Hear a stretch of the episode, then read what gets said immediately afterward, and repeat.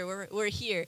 And today we are continuing our Missing Christmas series. And I, I'm telling you what, if there's one thing that I don't want to miss, it's Christmas.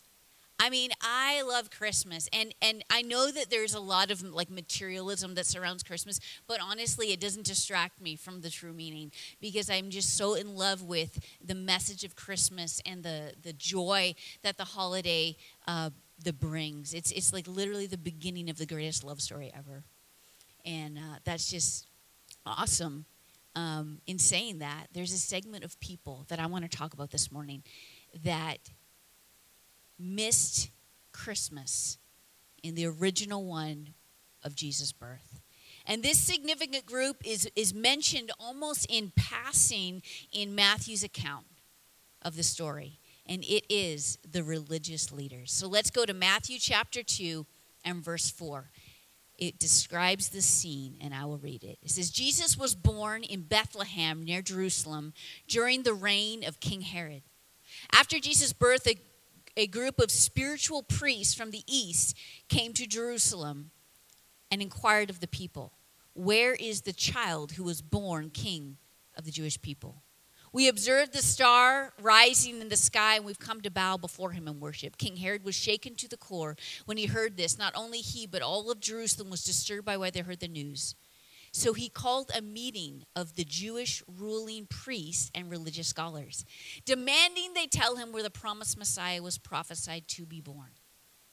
He will be born in Bethlehem, in the land of Judah, they told him, because the prophecy states, And you, little Bethlehem, are not insignificant among the clans of Judah, for out of you will emerge the shepherd king of my people Israel. See, this is shocking this is the theologians that they ask. This is the minds, the brains, the, the, the, the religious elite of Israel.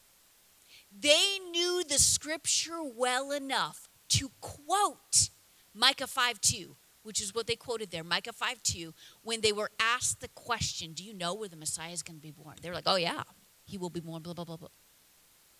The Jewish people had been looking for the Messiah since Moses first prophesied that a great prophet would be coming back in Deuteronomy. They were waiting eagerly. I would imagine it had even intensified now and, and that they lived under Roman oppression. So the entire nation is longing for the coming. The destiny of Israel depends on it because he would be their deliverer, their Messiah, the anointed one. Uh, even the intensity of their hunger was proven in the ministry of John the Baptist. If you can remember that, people flocked to hear him preach, and he would he would be the one that was was sent to prepare the way and to preach the coming of the Messiah. Yet here were these theological experts, the guardians of spiritual truth, and they missed Christmas. They were busy doing the good work of the ministry See, how many know that you can be um, a religious person not even realize it? You know, you can you can help in the nursery. You can um, serve in, in in distributing food. You can go on outreaches. You can um, be upstairs with the kids or help with the youth, and you could even maybe come to preserver's prayer. You could even do that. You could do all the right things, but still not have the right heart. And this is what was happening here. They they did the rituals, but it, it, it localized so much in their head that it never quite made it to their heart. And, and because of that, they literally missed the greatest moment to ever hit the earth. The religious people. It's really, really um, cool to be at someone's uh, like significant moment, right? Like, how, how many know that, like, a, a milestone or an accomplishment in someone's life is something awesome about not missing someone's first or, or, big thing or, or even a challenging situation, a struggle, about being present in a tough time. Here is Jesus, the Messiah child, entering the earth. It's like his big debut. But their eyes were so blinded and their hearts kept them from seeing what was right in front of them. They talked the talk, but they missed the opportunity to walk the walk. literally. They knew he was coming. They even knew where he was supposed to be born, but in the stable that day, beside the manger, they were not there. They missed it. I don't even know how that's even possible. And why? Were they too busy doing the task? Not enough living the call?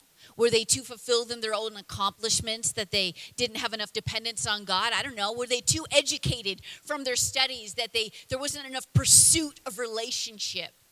Were they too confident in their cultural significance that they didn't have enough openness to something that was out of their scope? I wonder. I wonder if the religion they had, the rules they obeyed, the practices they just never missed was just a whole lot of distraction. If their religion made it happen. See, they lived in, in Jerusalem, and uh, this was the hub of the religious activity in Israel. The temple was even there. Um, they these people they lived, they breathed their church. They were like faithful and true. You know, they went all the things, present all the all the church events and the and, and people would come from everywhere to make sacrifices here okay so and and the priests and the religious leaders they would they would be a part of this and and currently as you know right now in the story in the story of jesus birth the city is overrun because everyone's coming for the taxes but i mean if i'm going on a trip to pay my taxes and is the the you know the religious hub the city and i have an opportunity to make a sacrifice i'm probably going to bring my sacrifice and make it while i'm there right work smarter, not harder. Efficiency people, you know. So I'm gonna like bring my animal or whatever. I'm gonna make my sacrifice. I'm gonna pay my taxes. Oh, so then the priests are busy. These religious scholars, they're busy. They have people coming from here and people, and they want to be seen and they want to be known because they're elite and they're important. So they're just so busy in their religious rituals. You know, they're meeting with that person, they're connecting over here, they're networking here. They're so busy in their rituals that they miss the reality of what was happening. They were so caught up in the externals of religion that they abandoned their heart, their heart for, of faith. They forgot about what they knew. They forgot about what they studied. About Micah 5 2, they knew it, but they didn't know it. And they found their religion satisfying. I think that's what's super sad it, they were smart, they were schooled, they were respected, and they didn't really need saving. See, rituals and rules enable people to feel spiritual when they are not. Faithful religious activity can become a replacement for a genuine relationship with God. Does anyone know how long it would take you to walk six miles? Anyone? Two hours. Anyone longer than two hours? Anyone less than two hours? Like, yeah. I mean, it just really depends on a couple things. One, um, how long your legs are. take me a little longer, unless I move them really fast, which I could. Um, how in shape you are, um, how hot it is, right? uh, uphill, downhill, flat, you know, the terrain, things like that. Couple hours. You could easily cover six miles in like a short afternoon. It's doable. From Jerusalem to Bethlehem, it was six miles. If you wanted to walk from Jerusalem to Bethlehem, where Jesus was born, you could start in the morning, you could be there in the afternoon, you could start right after lunch, you could be there before dinner easily. 2,000 years ago, there was not a lot going on there, you know, in terms of like thing. It wasn't. It's a lot different today. Bethlehem was definitely a little town, like the song says. It was home to about 200 residents.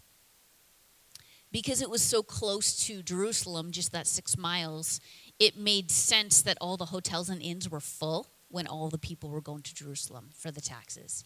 Um, because they're all coming in and out of Jerusalem, so it would be full. So Bethlehem would be the place that you stayed on your way to the big city, right? So you spend the night in Bethlehem, and then the next morning you get up and you walk the rest of the six, miles. You pay your taxes, you do your sacrifice, and you know you probably get a better rate too. Am I right? You know, because it's not the city. So you probably, you know, do a little better there. Um,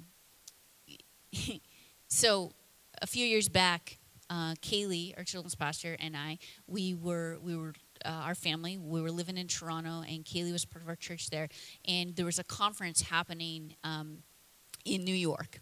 And so Kaylee and I got a great idea that we were going to go to this conference. There was um, really influential, powerful people there, like Heidi Baker and Bill Johnson and uh, David Hogan, if you're familiar with him. And there's just a, like amazing people. And we wanted to go. So it was like a, I think, eight hour drive to where we were going to go in New York. So we went there and we were going to do the conference. And then for one night, we were going to go into the city, into New York City, right? Because we were right there. It was like we weren't in the city for the conference, we were outside the city. And so we were going to go in the city for one night. And uh, so Kaylee was sitting on our couch one night, and it's late. Like I don't know. I feel like it was like 11:30 or something like that. She's on her phone and she's going to make a hotel reservation for New York City. And we were like, okay, let's be clear. We want to stay like right in the hub of the city because like we don't want to be driving back and forth, finding parking, all that in New York City. Like that's not what you do there. Okay. So we just want to go, park the car, and then for the 24 hours that we're going to be there, just not move the car. So like Times Square location, Central Park, something like that where we could just do the walking. So few minutes later, Kaylee's like, I got it. It's booked. And it's such a good rate. It's like so, because it's expensive in New York City. She's like, it's such a good rate. Wow, I can't believe the deal I got. We're like, wow, that's really interesting. Like, I'd been doing a lot of research and like, she told me the deal. I'm like, that's, cool, but like shocking. Um, she gets her confirmation in her email um, she didn't book in New York City. She booked in Parsippany, New York. Parsippany. Okay, first of all, what is that? Parsippany. Okay, secondly, the where we stayed, where we went to the conference was called Whippany. So we're going to go from Whippany to Parsippany? Like, really? Like, no. And, uh, okay, on a good day, it was a 45 minute drive from Parsippany to New York City. So I'm like, we're not doing that. So, I mean, it was a whole thing. She got a really good rate, right? Because she was outside the city. But I'm like, you need to cancel that. We're not doing that. Anyway, that's just for your own information. Um, nothing more than that. But six miles, six miles from Jerusalem to Bethlehem. It's not very far, yet the religious leaders didn't go. So close. They knew the Messiah was going to be born because of Micah 5 2. Why didn't they go? The shepherds went. I mean, they left their jobs with the sheep to go. The wise men went. They barely knew anything about the baby king, yet they came so far and then they gave so much. The teachers of the law knew so much, were so close, and did so little when Herod asked, they knew. 700 years ago had been prophesied by the prophet Micah, and they knew. They knew it by heart. They didn't even have to look it up, they didn't have to pull out their books or. And even two years later, with the wise men, two years later, so the baby is born, and then, you know, a lot of people don't go to see, just a, a handful we know from the story. And then they, you'd think, uh, you know, in the span of two years, there would be some time to think about it, right? Like, oh, okay, that was a fail. Should have been there. You know, I knew the story, you know. And in, in that two years, you'd think that some of these religious leaders and the people would be like, I should have went. I missed it. Well, I can go now. Two years later, the wise men come. Two years later, strangers show up in the town. They're claiming to have seen a star in the east, and they're claiming they need to find this baby who was born king of the Jews. And I wonder if this was what it went like. Wow, is this still happening? you know, when the religious leaders hear, oh, the wise men are here, these, these people, these strange people, this is still really, we, you guys are still on this. the baby. Like, how do we even know they're for real? Like, who sent you guys anyway? Where did you come from? A star led you here? What kind of new agey, super nature worshiper, strange looking, crazy people are you anyway? You know, kind of deal. Well, I can't see the star. Where's the star? Show me the star. Point to the star. They look different, the wise men. They talk different. They dress different. Everything about them screams, We're not from around here. the town is in uproar, and Herod is losing his mind. when Craig and I uh, were in, in college and um, we just started dating, he we went to his hometown of Grande Cache to visit a few times and we were engaged and and um, it was a town of 4000 people uh, at most i guess and um, it was one of those towns that if you go and you're not from there people know i mean i'm like walking down this we're walking down the street and they're driving in the cars and they're like or like they slow down or like like you can see them like looking from and i'm just like wow everyone's staring at me craig. He's like it's because they recognize you're not from around here. So this is what was happening i'm sure with the wise men. They're like they're from around here. They're strange looking. They talk different. They're claiming all these things. See it can be easy to discount people who aren't like us i'm not wasting my time on the energy on these strangers and this was the religious leaders eh, eh, eh, as, as they were faced again two years later with, with, with this, these questions about the baby. Two years to think about that they missed it. Two years to decide, I got time now. two years. And again, the, their background bred their arrogance, the root of which was pride. They didn't take the moment again after two years to go find the baby. John Calvin, in his commentary on this passage, says it's truly an instance of base sluggishness that not one of the Jews offers himself as an escort to these foreigners, the wise men, to go and see the king who had been promised to their own nation. See, should it really matter who shows us the way as long in the end we find it? I can learn something from everyone. Everyone. It doesn't matter the background, it doesn't matter their belief system, it doesn't matter their age, it doesn't matter their gender, it doesn't matter where they're from. I can learn something from everyone if I will take the time to listen. See, the minute I discount someone because I don't think they're the type of person that I could learn from is the minute I stunt my own growth. They were six miles. And again, they missed it.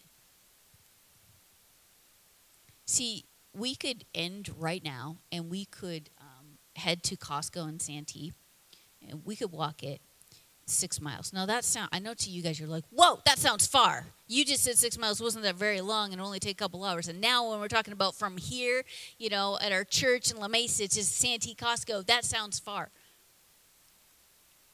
But their context was walking. They walked everywhere. So if you want to bring it into our context of driving, 10 minutes.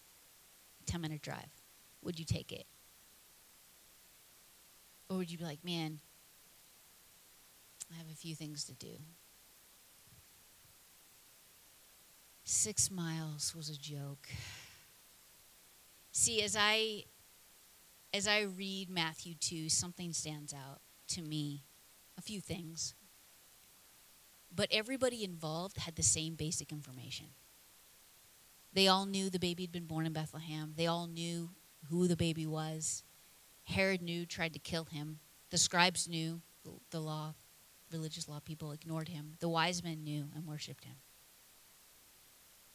The Bible scholars knew the answer to the question. Oh yeah, I know, he was there. But but their knowledge got in their own way. Their rituals had already fulfilled them. Their background set them apart. Their arrogance stopped them. This could be us if we're not careful. See, we could have people pointing, this is the way. This is the way. We might even be the people pointing. this is the way. Come, this is the way. But if we're not going there, we're missing it. So what has to change? Because I feel like something does. Matthew 7 21 says this is not everyone who says to me, Lord, Lord, will enter the kingdom but only he who does the will of my Father who is in heaven. Many will say to me on that day, Lord, did we not prophesy in your name? Then I will tell them plainly, I never knew you. Away from me, you evildoers. It's harsh. We can know all there is to know, and we can do all there is to do, and still miss the only thing we really needed to find. Religion is a self inflicted trap. Any religious task, whether in word or deed, that doesn't lead you closer to Jesus, maybe, just maybe, is leading you further away from Him. So, what has to change? I don't want to miss Christmas. I don't want to miss Christmas. And what I mean by Christmas is the Christ. What he came to earth to do, what he came to earth to bring out of me. I don't want to miss Christmas. Let's stand as I conclude. So, what are we willing to do to be where we need to be? I'm going to close with a couple stories. A few years back, um, I went to speak at a uh, youth camp uh, around Thanksgiving weekend in Canada. So I flew out from, from here, from San Diego, and I went and I was speaking um, at a youth camp. And then I get word while I'm there that our daughter Faith wasn't doing so well, and she was losing proteins fast, and she needed to get a protein infusion. Well, this was just rock rocking my world because I'm really far away, and it's winter there, uh, so it's difficult traveling. Um, Craig was going to have to take her in to get this protein infusion. We didn't know how it was going to react. Would she have an allergic reaction? It was the first time. I'm telling you what. How many know when you want to be somewhere when it's your baby, you will move heaven and earth to get there? Well, through a lot of negotiation, a lot of fight, a lot of tears, a lot of prayer, mostly prayer, and a lot of help. I did make it back, but it took, I mean, it took a lot. I mean, I fought my way through at that desk in that airline. I ended up on a different airline in a different gate with a different uh, grouping altogether, and I didn't even I couldn't even make it to San Diego. I had to go to L.A. and I didn't get in until like midnight in L.A. And then Juan and Shelby had to drive from here up there to get me at midnight and then bring me back just so we could show up at 3 a.m. so I could be with my daughter. What are we willing to do to be where we need to be? Last week, Josiah. He's here on Sunday uh, to lead worship for us, and then he's he's set to go back to to Redding, to back to school. Um, I come down the stairs at 4 a.m. as Craig is, I assumed, ready to take him to the airport, and they're sitting there. I'm like, "What's going on?" They're like, Josiah's like, "My flight got canceled in the middle of the night." He's already late for school. You know, he, he'd already sacrificed to be with us, and, and he has to get back to school. We are like, what are we going to do? We get up at 4 a.m. We are on the phone with the, airlines. We are trying to figure out they can't book, they can't get him out for another day or so. It's just, it's just mess. And then we end up finding a flight, and we have to cancel one flight, and then I have to drive to Burbank to get him there. so there's all this happening, but he needed to be there because he was he had a requirement of, and um, a commitment as, as a worship leader up there the next day. What are we willing to do to be where we need to be for what God's called us to? See, it's not about being perfect all the time or getting all the details, all the checks in the boxes, but it's about being present for what God's called you and faithful to that. So if that's if, if if if that's you and you're like, you know what, I've been doing it a little bit wrong sometimes. Sometimes I've been more caught up in the ritual than the relationship. And I don't want to miss it anymore. And I really do want to pursue. I'm gonna pray for us right now as we end. Father, I just thank you for everyone here and listening. I thank you that you sent Jesus I thank you that Jesus came, that he was willing to go and be so that we could be all that we are called to be. I pray today that as we're standing and hearing the words of those that miss Christmas or almost miss Christmas, that, that we would be uh, convicted towards righteousness, convicted towards pursuit of you, convicted towards following you no matter what the cost, that we would be willing to change things in order to adjust our lives to be pleasing to you and faithful to the call on our lives. That we wouldn't miss Christmas and that we would be the reason that others don't miss it as well. Let us be a voice. Let us be impacting in our cities and our workplaces as you've called us to be. In your name. Amen.